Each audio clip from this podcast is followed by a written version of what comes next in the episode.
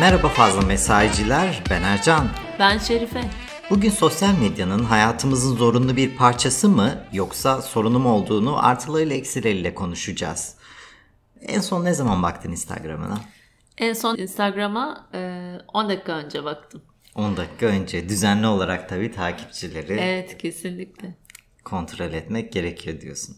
Sen aktif bir sosyal medya kullanıcısın. Ben de aslında senin tam aksinim yani. Başlarda evet hesaplarım falan vardı sosyal medyada ama e, hiçbir zaman böyle aktif olarak bir paylaşım yapayım aman takipçi sayım artsın falan gibi bir içgüdü bende hiç olmadı mesela. Yeni kullanmaya başladın zaten. Ama tabii bir podcastimizin de bunda etkisi oldu. Başlangıcı yaptın. Evet bir şekilde lansman çalışması diyelim.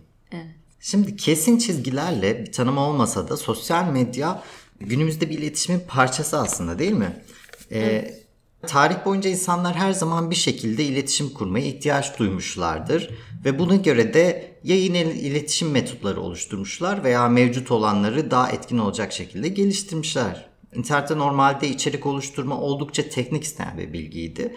Web 2.0'ın bunu baz alan e, Facebook, Instagram gibi sistemlerin gelmesiyle teknik hiçbir bilgi olmadan da herkes bir anda bir şeyler paylaşabilmeye başladı. Ve sosyal medya platformu aslında bu şekilde oluşmuş oldu. Temelde işte bir profil oluşturuyorsun. Metin, resim, ses hatta video paylaşabildiğin. Profilin doğrultusunda işte online topluluklara veya diğer kullanıcılarla interaktif bir şekilde iletişim kurduğun bir ortam sosyal medya dediğimiz şey. Tabii bu sistemlerin bir de endüstriyel yönü var. Yani bu sosyal medyayı icat edenlerin zannetmiyorum ki tek düşüncesi bu interaktif e, paylaşımları çoğaltmak ya da kişilerin birbirlerine ulaşmasını sağlamak. Para kazanmak değil mi aslında? Tabii ki de para kazanmak. Bu ilişkiler ağının getireceği aslında etkileşimden faydalanmak ve bunu paraya çevirmek. Evet. Bunu da reklam veren şirketler üzerinden yapıyorlar daha çok. Evet. E, bu noktada sosyal medyayı icat eden kişilerin zaten en son düşündüğü şey herhalde insanların sağlıklı iletişim kurması olsa gerek değil mi? Yani bu kaygıyı taşıdıklarını düşünmüyoruz. Aynen öyle. VR Social ve Hootsuite tarafından Dijital Türkiye 2019 raporuna göre Türkiye'de kişi başı sadece sosyal medyada geçirilen ortalama günlük süre 2 saat 46 dakika. Evet bu özellikle e, bizim ülkede bu kadar fazla diye düşünüyorum. 59 milyon internet kullanıcısının olduğunu düşünürsek bunlardan 52 milyonu sosyal medyayı aktif olarak kullanıyor. Ama ben kendimi hiç hayal edemiyorum 2 saat boyunca yani gün içerisinde topladığım zaman 2 saat boyunca sosyal medyada gezdiğimi ne bileyim interaktif olarak katılım sağladığımı falan düşünemiyorum açıkçası. Bu bana çok büyük bir zaman kaybı gibi geliyor. Zaman kaybı gibi gelen şey sosyal medyada like yapmak mı ya da bazı kişileri takip ediyor olmak mı? E, kedi videolarını bile örnek verebiliriz yani buna. Evet. Yani tamam güzel çok sevimliler inanılmaz tatlı şeyler ama 2 saat boyunca yani bu tür şeylere zaman harcamak bilmiyorum. Diğer kişilerin hayatlarını takip etmekle alakalı zaman kaybı gibi geliyor olabilir mi sana? E tabi o, o kısımlarına zaten hiç girmiyorum. Örneğin mesleki anlamda bir paylaşım yapıyor olsaydın ya da Instagram'da video çekiyor olsaydın insanları bilgilendirmek amacıyla. e, Bir, bir saat boyunca orada bir video çekimi yapıyor olsaydın bu yine sana zaman kaybı olarak gelir miydi? Ha, o zaman gelmezdi. Mesela en son katıldığım canlı yayın yapmıştık. Orada ilaç güvenliği işte Bilgiye dayalı bir etkileşim dayalı varsa bir işin etkileşim içinde olduğunda. zaman kaybı değil aslında. tabii insanların sorularını yanıtladık. Bir şekilde faydalı olduk. O noktada faydasını gördük tabii ki. Peki peki temel amaçlara baktığımızda insanın iletişim ihtiyacı doğuştan gelen bir olgu değil mi? Yani sesini duyurma içgüdüsü hep var Jung'un falan dediği gibi Evet, böyle. e, bebek doğar doğmaz örneğin anneyle kurduğu ya da kuramadığı ilişkinin farkında olarak doğuyor. Anneden gelecek herhangi bir geri bildirimin sağlıklı olup olmadığını seçebilecek potansiyelde doğuyor bir bebek ve buna karşılık olarak ağlamak fiziksel ihtiyaçtan doğduğu gibi psikolojik olarak annenin ilgisini çekebilmek amacıyla da ağlamayı kullanabiliyor bir bebek. Tabii sadece bebekken de değil. Tarih boyunca da çeşitli iletişim metotları kullanılsa da aslında şöyle bir baktığımızda İlkel avcıların böyle avının yerini diğer avcıya bildirmesiyle bugün bir esnafın ürünü müşteriye pazarlaması için gerekli iletişim ihtiyacı birbirleriyle aslında tamamen aynı ama sadece bunun için kullandığımız araçlarda farklılıklar görüyoruz. Sosyal medya da bu noktada zaten devreye giriyor. Diğer yandan bireysel düzeyde sadece hayatta kalma amacının dışında tamamen zaten taşmış durumda. Nüfusun artmasıyla birlikte işte hayat koşulları, medyada bize sunulanları düşünürsek günümüzde bireyler kendini hiç olmadığı kadar değersiz, küçük ve yalnız hissetmiyor mu zaten? Sosyal medya bir noktada onların da düşündüklerini veya yaptıklarını gösterebilecekleri bir platform. Evet bir var olma ihtiyacı esasında. Var olma ve fark edilme ihtiyacından doğuyor. Örneğin ne kadar paylaşım yaptın, buna karşılık ne kadar beğeni aldın e, veya storylerinin kaç kişi tarafından ve kimler tarafından beğenilip beğenilmediği bunları takip ederek esasında orada bir e, psikolojik olarak tatmine ulaşıyor birçok insan. Fark ediliyor ve fark edilmenin karşılığında birçok farklı yöntemlerle geri bildirim alıyor. Ya bu noktada e, Maslow'un ihtiyaçlar hiyerarşisinde orta basamaklarda yer alan fark edilme ihtiyacı, ait olma ihtiyacı, kabul görme ihtiyacı, bir anlamda kendini gerçekleştirme seviyesine çıkabilmek için bir araç olarak kullanıyor insanlar şu an. Mantıklı. Yani sosyal medyanın faydalarının ilki dersek aslında var olduğunu kanıtlamak gibi kişiler için bakış açısı. Her ne kadar doğruluğu tartışılsa da ben buradayım demenin aslında bir metodu bunu sağlıyor.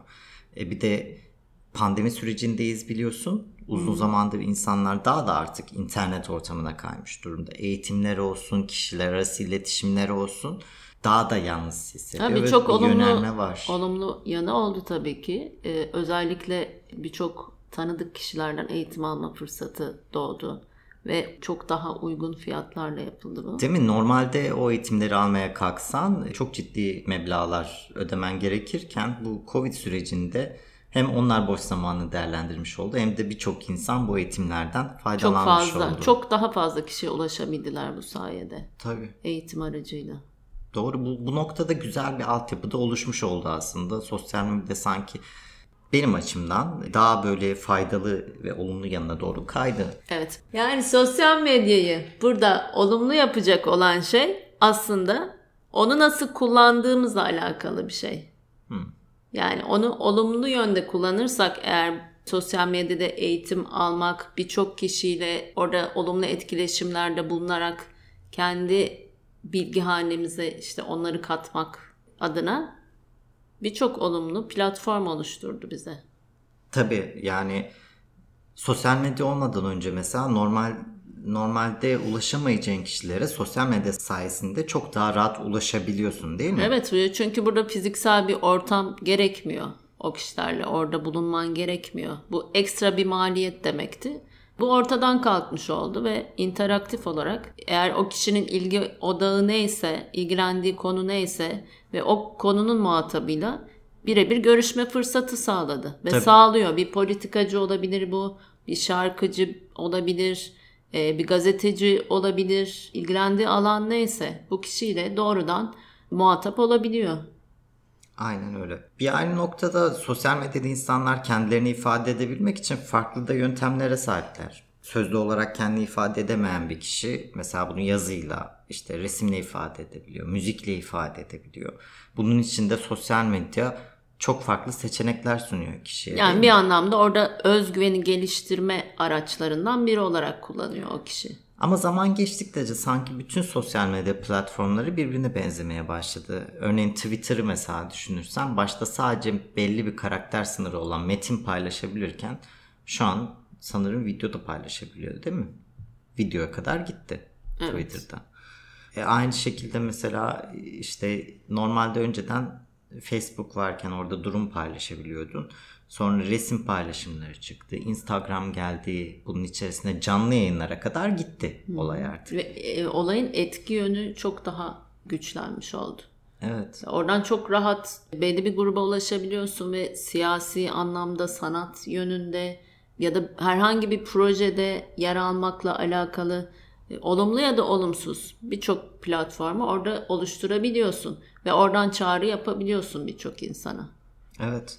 Ekonomik anlamda da firmalar açısından da sosyal medya kurumsal imaj ve satış yapma amacıyla da oldukça düşük maliyetli bir araç. Firmalar konusunda da öyle. Şöyle ki bir Instagram postuyla mesela bir firma ürünü çok daha geniş bir kitleye satabiliyor. Burada reklam maliyetlerinde aslında üretim giderlerini harcayabilir veya Doğrudan. farklı lansman çalışmalarına da aktarabilir hale geliyor. Doğrudan satabildiği gibi bunu kişiler aracılığıyla da birçok kişi esasında firmalar gelir kapısı da açmış oldu. Değil mi? sayede. Sponsorluk ve Ee, influencerlık fenomen, gibi. evet, fenomenler aracılığıyla da bu ürünü çok rahatça pazarlayabiliyor şu an. Ama fenomenlerin hayatları da zor değil mi ya? Yani Evet evet. Kolay gibi gözükse de esasında büyük bir performans istiyor ve rekabet arttığı için de eskisi gibi kolay değil işler.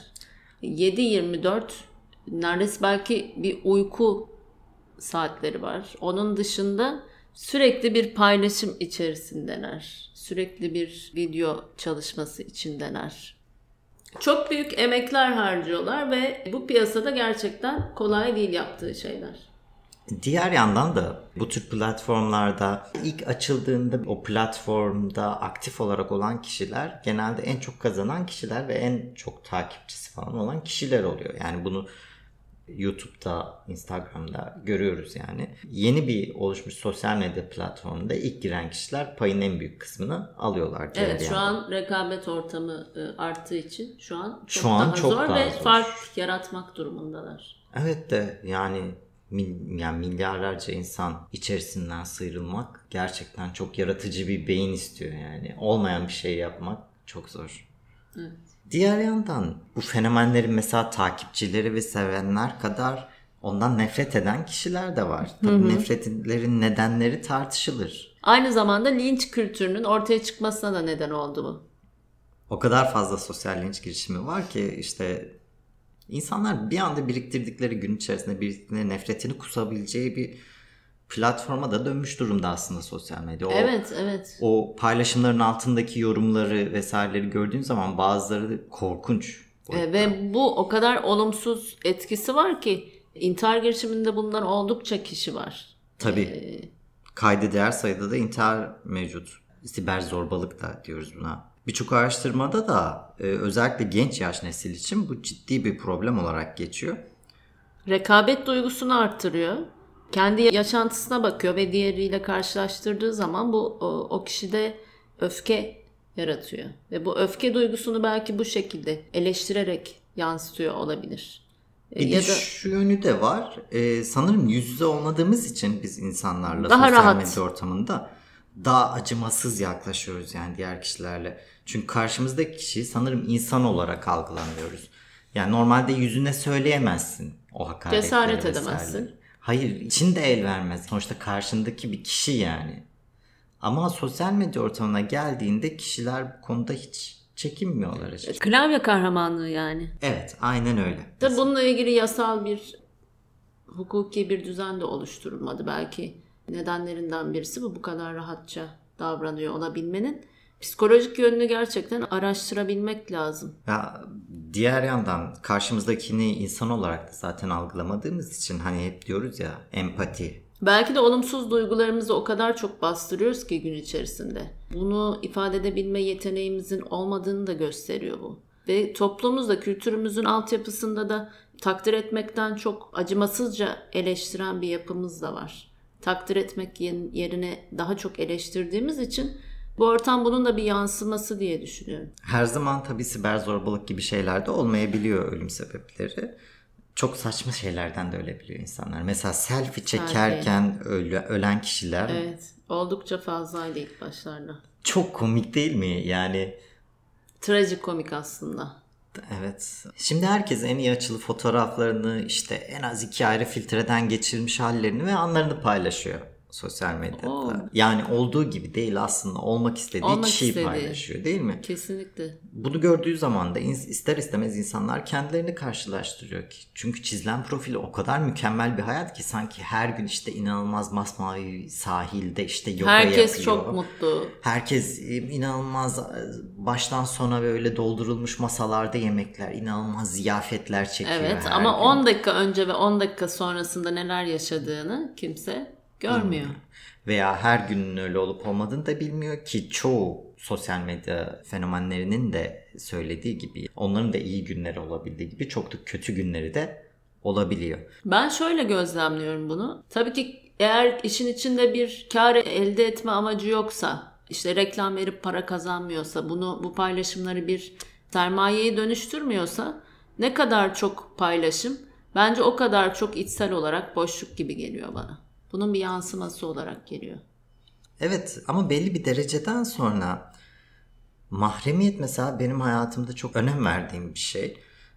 Ve gördüğüm kadarıyla yani bazılarında hiç mahremiyet alanı artık yok. Artık tüm hayatıyla sosyal medyanın içerisinde gece uyurken bile Birlikte yaşıyorsun. var. O kişiyle birlikte yaşıyorsun esasında. Günaydın mesajları, günaydın arkadaşlar gibi storyler atmak, akşam yatarken iyi geceler arkadaşlar. Yani gibi. belki bir süre sonra artık paylaşmadığın her anını yaşamıyor, kayıpmış gibi hissetmeye başlıyorsun. Hani nasıl mekanlara gittiğimizde oradan bir çekim yapmadığımızda zevk alamıyorsak artık her anını paylaşmayınca da o günü yaşanmıyormuş gibi bir algı doğuyor içimizde. Bu şey gibi Sıla konserinde mesela Bağımlılık esasında, Ee, bağımlılığın ta kend- kendisi. çoğu kişinin Sıla şarkı söylerken videosunu çektiğini görüyordum mesela. Tabii. E bu E şimdi- garip bir şey. Şimdi sen zaten canlı karşında o sanatçı şarkısını söylüyor. E sen onu kayda almaya çalışırken o anı kaçırmıyor musun?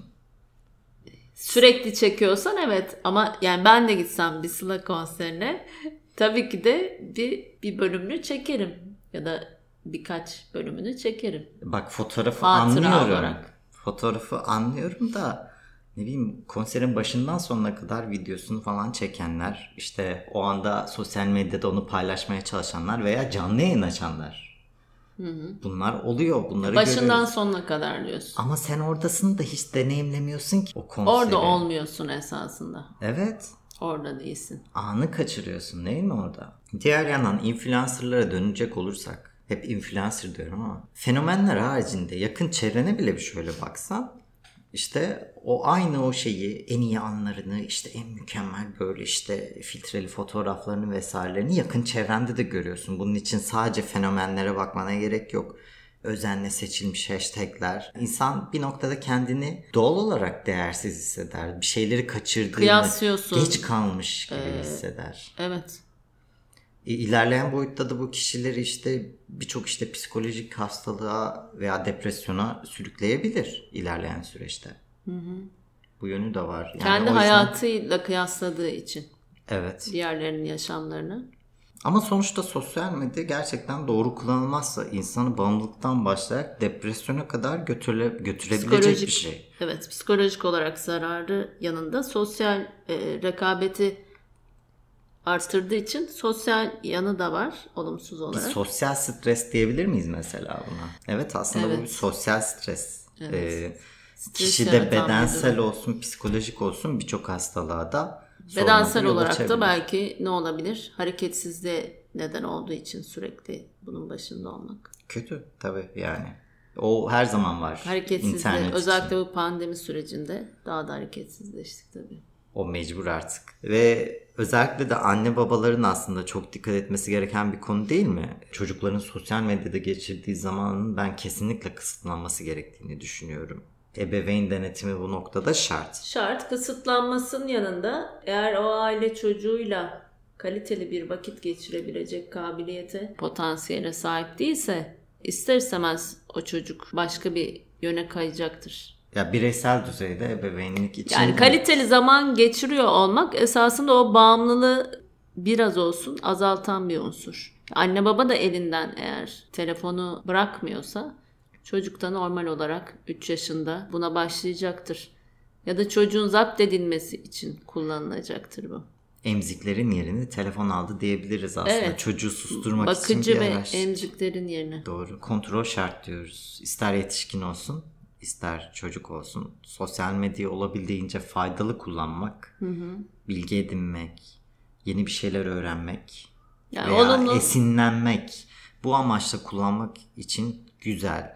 İyi yanlarını saklamak, yakın çevrenle paylaşmak için güzel.